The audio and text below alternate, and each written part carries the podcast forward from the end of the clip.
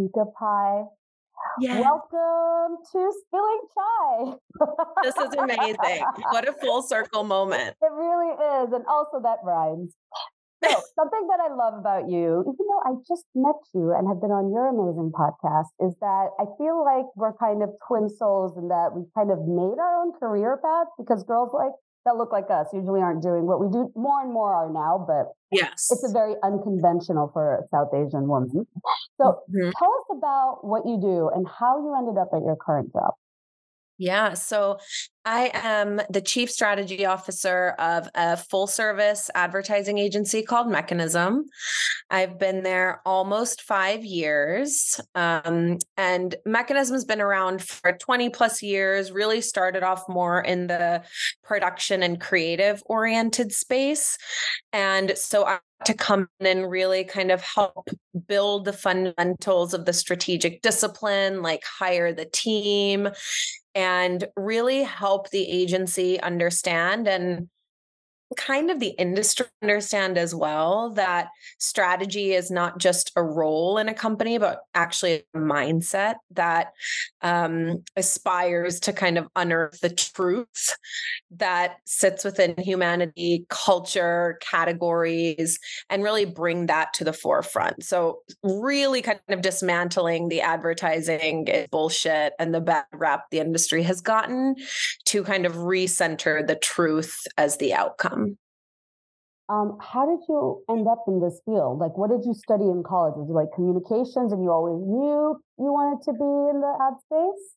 I had no idea. Yeah. I want I always wanted to just write. I wanted to be an English professor or a psychologist. So I, I studied English and psych and I actually minored in marketing and added that near the end of um, my time at Miami University in Ohio, uh, which is where I studied, met my husband, like all sorts of magic happened there. Uh, but strategy is sort of the intersection of understanding how people think and bringing it to life in a way that is the most articulate, poignant, provocative. And so it, it actually makes a lot of sense that I ended up here. Um, and then strategy I mean, if I'm honest, I think the reason I got my first job, which was in data strategy, is because they're like, oh, Indian girl's probably good with numbers. And I wasn't at all. at all, at all. Um, but that was my foot in the door. So I guess this is a scenario where my race benefited me because of uh, the model minority situation. Uh, sometimes stereotypes can work it, uh, work in your favor. Um, wrong. in so many ways, but also it can really work not in your favor. I think yes. we had a dinner party where the husband, uh, who's Greek, spends a lot of time for his work in Bangladesh, and his uh-huh. Italian wife, when they were serving dinner, he was like, "Oh, we have to have um, red chili pepper or something spicy for Anushay," and the wife was like, "That is so rude and so offensive." And, and she didn't bring out the chili pepper. And I was like, no, I need it. I can't eat it. Anyway, I was like, we will not be friends. Um, oh, yeah. So something I love about when you reached out to me and how you reached out to me, first of all, it was such a beautiful um, message. And I love um, I love, first of all, even before I met you, I can't believe how you came into my life. I always loved Frida Mom. I mean, you don't know how many times I follow them and how many times I've been on their the social media accounts or even their website being like, why didn't I have the? Oh, I, yeah. I had had this, even their frozen pads. Oh, yeah. so tell me about Frida Mom because you put lactating breasts on TV for the first time. And also, if you have time to talk about what is America's obsession with nipples and breasts, can we just put them on there? We'll put penis pumps on TV. What the hell? Who cares? Oh God. Okay, this is my favorite um, piece of work to talk about ever. And I know I talk about it all the time. So this isn't new news, but the story is important enough to share over and over and over. And so um, I came back from maternity leave with my first child, my daughter, um, in September of 2020. So she was born in May. Um, you know, ugh, peak pandemic. Nobody knew what the. Can we swear on this podcast? Okay. Nobody knew what the fuck was happening, right? We were washing our groceries. My cousin, bless her heart, showed up at the house in a full hazmat suit so she could hold a baby like that level of of chaos and so when i went back to work um it was a very kind of emotionally fraught time for me I had a very, very difficult time with my physical healing. Um, post giving birth. I had postpartum anxiety and depression. And I was terrified about how I would be able to do the job I had been doing for so long in a way that um, kind of matched the level of excellence that I committed myself to before I left. And, you know, obviously hindsight is 2020 i'm like that is impossible ambika. And now i know. Um, but the first project i came into was the Frida Mom breast care launch campaign. So while I was away, um, I remember my team had shared a deck, um, and it was a pitch deck. So we actually had to pitch to get the project. Um, and my face was on the slide as like here in spirit or like fairy godmother. It said something amazing. Um, and so when I came back, that was the first project I jumped into. And honestly, I couldn't have imagined a better thing to work on because it allowed me to just be myself and live my experience and infuse that into my work. Um, and so, you know, I was live experiencing the challenges of breastfeeding, the expectations of breastfeeding. Um, you know, right around four months when I went back to work, my daughter was losing weight. Like my milk supply was up and down. My depression was at its peak. And I remember having a lactation consultant in the week before I started work, just like I was in the thick of it. And in business and in marketing, I feel like there is a over prioritization of external knowledge of the research and the studies and the data and you know you have to read everything and know everything Whereas in this case, I was able to actually tap into my internal experience and my internal knowledge and build from there, which was an amazing experience that really made me like trust my intuition in a way that I never had before. And we've talked about intuition on my podcast um, and how a lot of women feel disconnected to it in this process. But um, I realized that the way society and culture had been portraying breastfeeding was very skewed. It was not through the lens of the woman. It was not through the lens of the feeder. It never talked about the ups and downs and the challenges. It focused on it being this you know, beautiful, instinctual bond with you and your child, and your body just doing what your body is meant to do. And I mean, that is all factually false. Um, and then you have this flip side or this tension of the fact that every human being, when they are born, is put to their mother's breast before anything. And why we are not talking about that centering the woman and the mother at the core of the story why are we you know have we over sexualized breasts to the extent that we have forgotten the role that they've always played in um, nourishing humanity yeah, it's why we're okay with like breasts on like Playboy magazine covers. But if a woman is feeding her kid in public, get people like freak out. Yeah, people freak out. And you know, when we first had the idea for um, the launch spot, which was called Stream of Lactation, and basically like takes you into the stream of consciousness. Wow. Yeah, of the feeding mother. Um, the idea at first was pitched as a Pornhub idea. Like it was like we're going to take over Pornhub and talk about the um, sexualization of breasts and reframe breasts, blah blah blah, because that was the only place we could show breasts. I know. I still think about it. I want to like, write about that after I get some deep therapy. Are you serious? Yeah, because you can't even show them on Instagram. No, and and show them on Pornhub.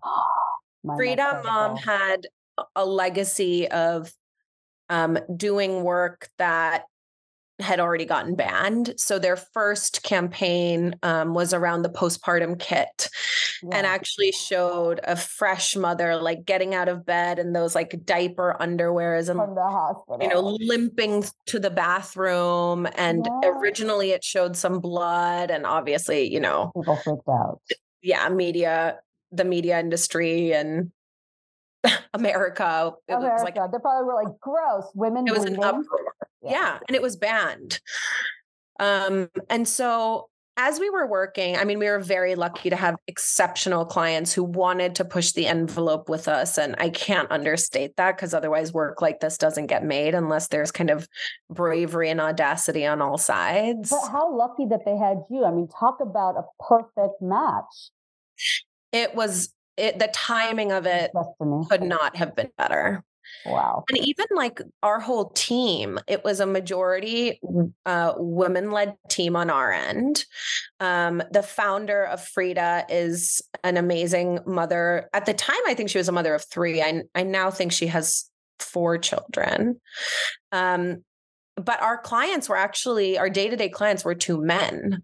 And so that was really cool and we also had a few new dads on our team. And so it was it was incredible how much of our own experiences made their way into this work. And the woman who wrote it really kind of took her psyche back to the days of feeding her children and wrote it from there yeah. And that's why, I mean, it turned out so powerfully. So powerful and so successful. It's the thing, like God tap into your truth. People can always sense uh, yeah. authenticity. Um, you have done, I love that so much. And thank you so much for your work. And thank you, Frida Mom. Like to all the moms out there. Seriously. I mean, you guys are very lucky that this yes. exists. The because, snot sucker, the gas passer. Oh, like, oh my God. Get all on of it. it. Oh, get it. on it. The frozen pad thing. I just still think mm-hmm. about that.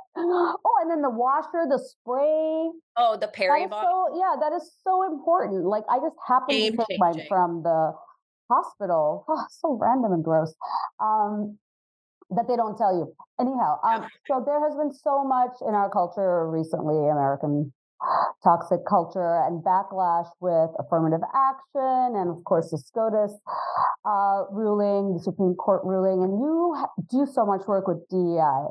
And I feel like DEI now is going to be, is like, if not already on the chopping block, like already gone. What what are you what are your thoughts about the future of these efforts? Because it was so hard to get where we are. And now I feel like people think it's not a priority anymore. Yeah. What's interesting is I don't know if people think it's not a priority. I think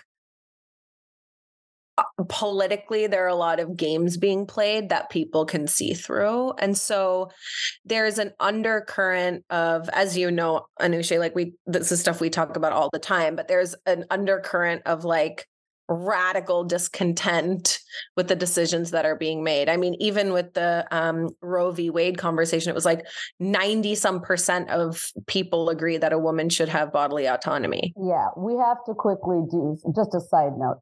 Everybody's really pissed at this the Supreme Court. exactly. it's, not, exactly. it's not a mistake or a coincidence that it was appointed largely by Trump. Yeah. Um, but yes, yes, we're definitely the repercussions of his uh, of his actions. So there is a general. I mean, the majority of Americans do support legalized abortion, yes. constitutionalized protection of women's right to choose. But yes, you feel like there's like a disconnect between what people want and it's the court is really exactly. And you know that's why I, I think for the first time ever, it is more important that leaders in every industry actually take on the role of activism too, because industries and businesses have power. Mm. And this is all about power. Yeah.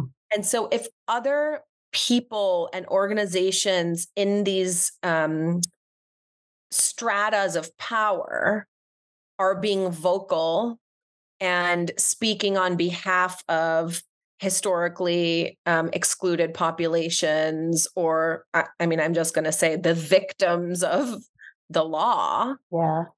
there will be so much pressure that is created within society that I'm hoping and praying because I'm an idealist at the end of the day that, you know, it'll create enough pressure that change will just be absolutely fucking inevitable. Oh, yes. I love that. Sorry, I thought I had myself muted. Yes. All the. That's seriously. I think that's the problem, right? It's like you're still treating us like this minority mindset, but we're not the minority anymore. No, no. And you know, that's that is why one I mean, I will go to my grave talking about how diverse leadership is important, but we have been talking the talk for at least the last 15 years. But when you actually get into positions of leadership, they are so the the culture there is so monolithic, so masculine, so white centered that it's also not possible to succeed a lot of the time. And so you have these amazing people being put in these amazing positions, but then being set up for failure. And so we not only need to get diversity at the top, but we need to fully reevaluate what leadership means, how we define it, what it looks like, in order for us to actually achieve diverse leadership and see the benefits of that in the world. Totally. And you know, it goes with uh, race, but it also goes with gender. We don't know about, we don't appreciate or make space for female leadership. Not saying that that is, oh. you know, right? Because it's it's a Absolutely. completely different form of leadership. We're so much, I mean, so many people say, even Tory Burch said that her experience as a mother is why she's such a good manager. Like there's yeah. so many skills that we have to use every single day to survive yeah. and make yeah. sure our kids survive that people are so dismissive of, but they're excellent in business and professional settings. Yeah. And when I think about, you know, absolutely women, yes, but also anyone of a different background, the LGBTQIA community, you know, like as much as it is, there are gendered implications, there's also and this is where I'll get a little hippy dippy for one one little sec. There's, energetic, there's energetic implications. And so mm-hmm. leadership has been done through masculine energy of like go go go ambition like get shit done check it off do whatever it takes.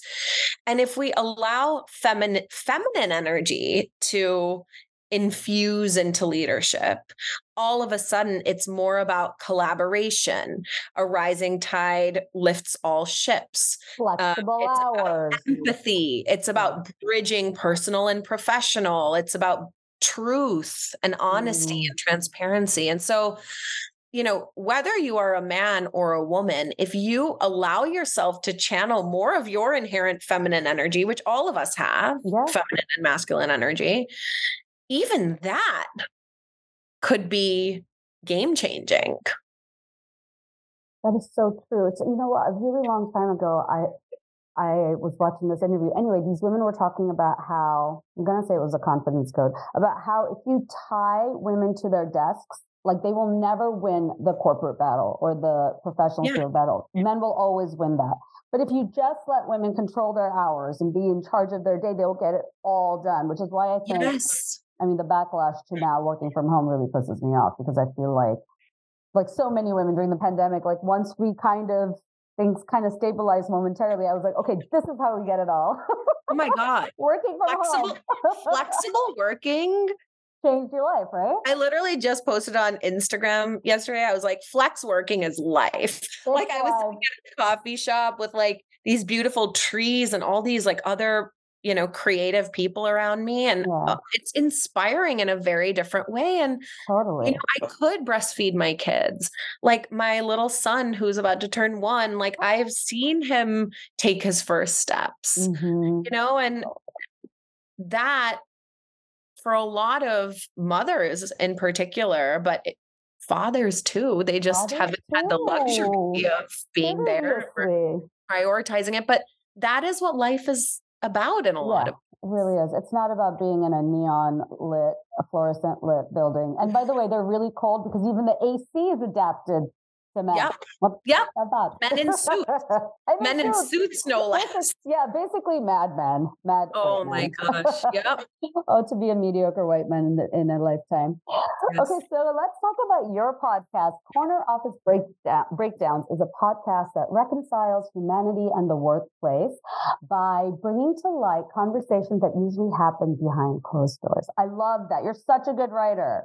Thank you. Um, so talk to me about this because I feel like corner office breakdowns is kind of your your other baby.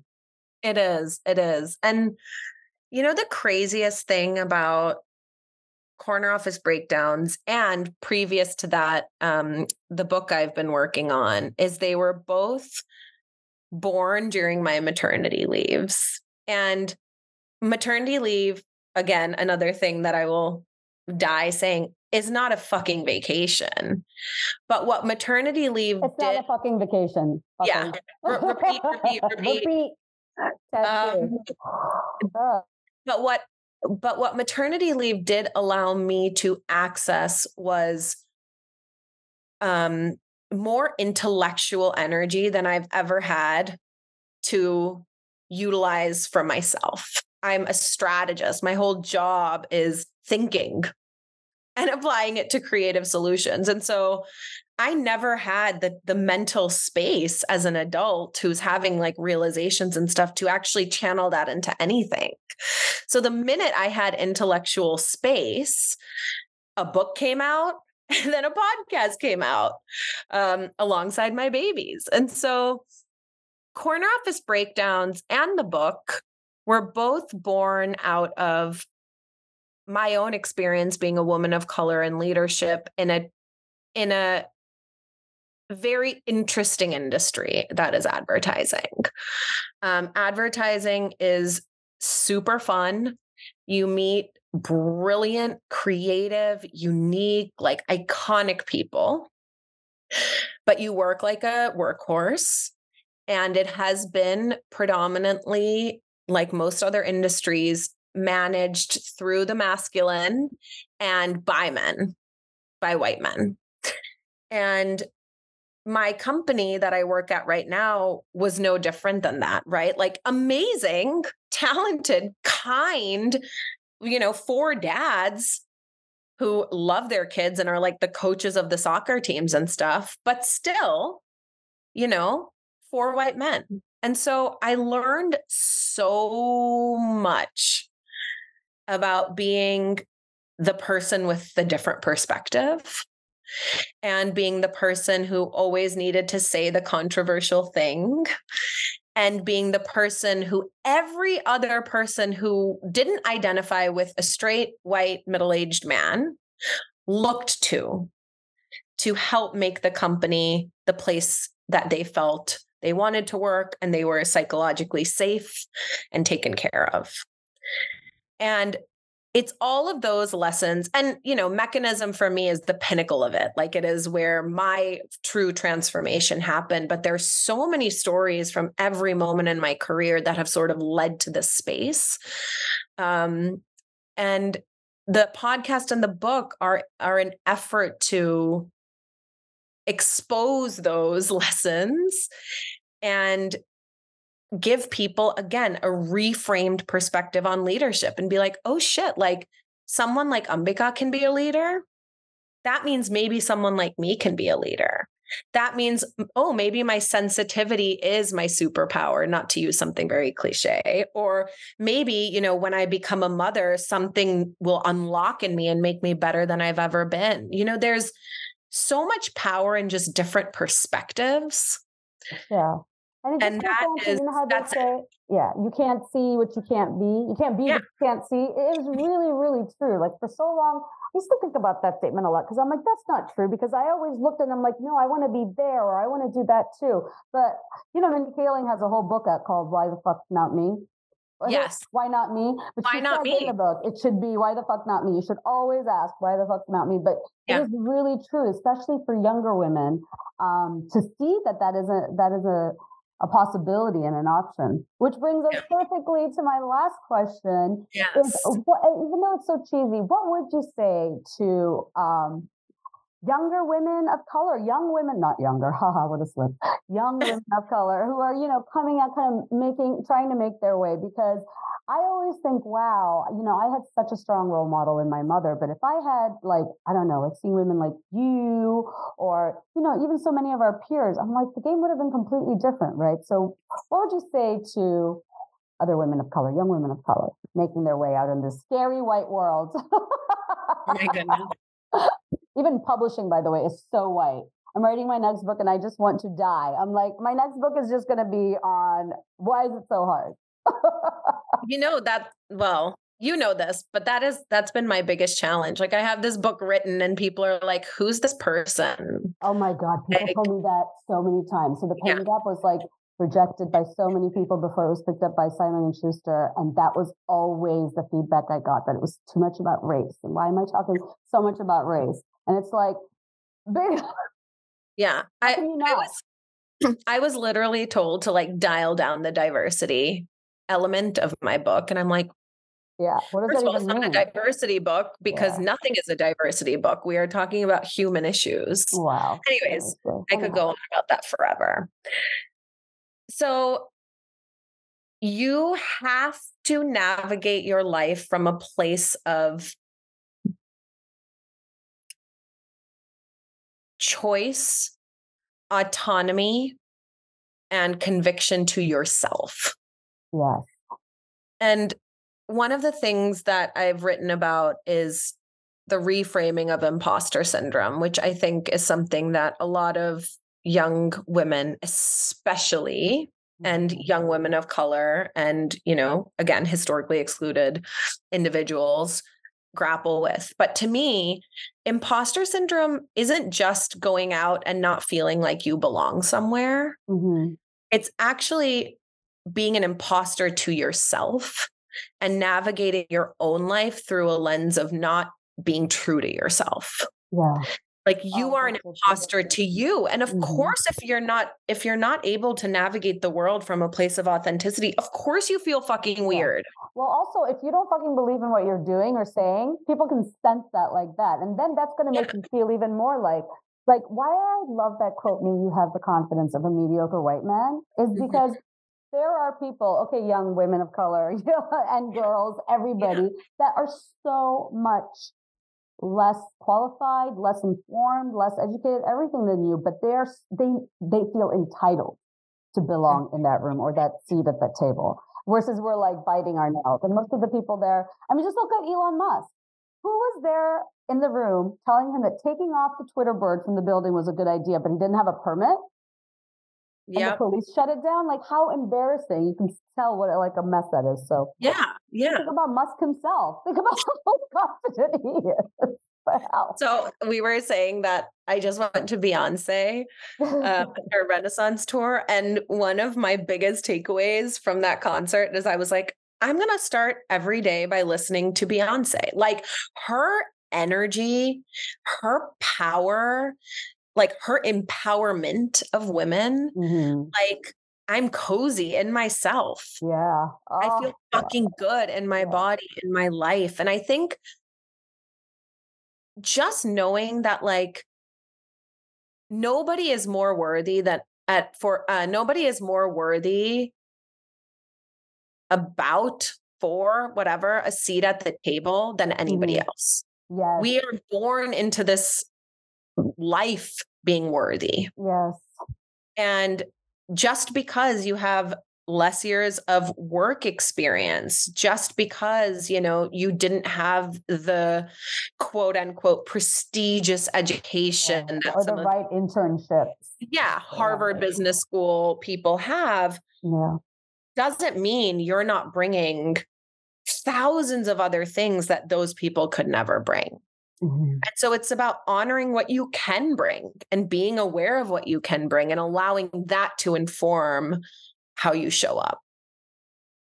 Oh my goodness. I was actually taking notes the last couple of times when you were writing. Thank you so much. What a beautiful place to end the conversation. I'm like, I love you. I know. I can't wait I know, for I can't wait to hang out. But you know what? We have to do a meetup in Chicago or DC, but I want Erin to be there too. Yes, Erin Gallagher, shout out, hype Mm-hmm. women. Woo-hoo. hype women. I love that hashtag hype women. And I feel like we have just been kind of like circling like the rings on Saturn. And now we've Yeah. caught up. It's been like a little waltz. Um, thank you so much for your time on this beautiful interview. Oh, I adore you. kids. I adore you. and adore you, your and I'm beautiful inspired. I'm inspired by you. Thank you so much. I'm going to suck in all your energy and your beautiful eyebrows and red lip for the rest of my day. Thank you, Have a good one, Mama. I will speak to you soon. Bye. Okay.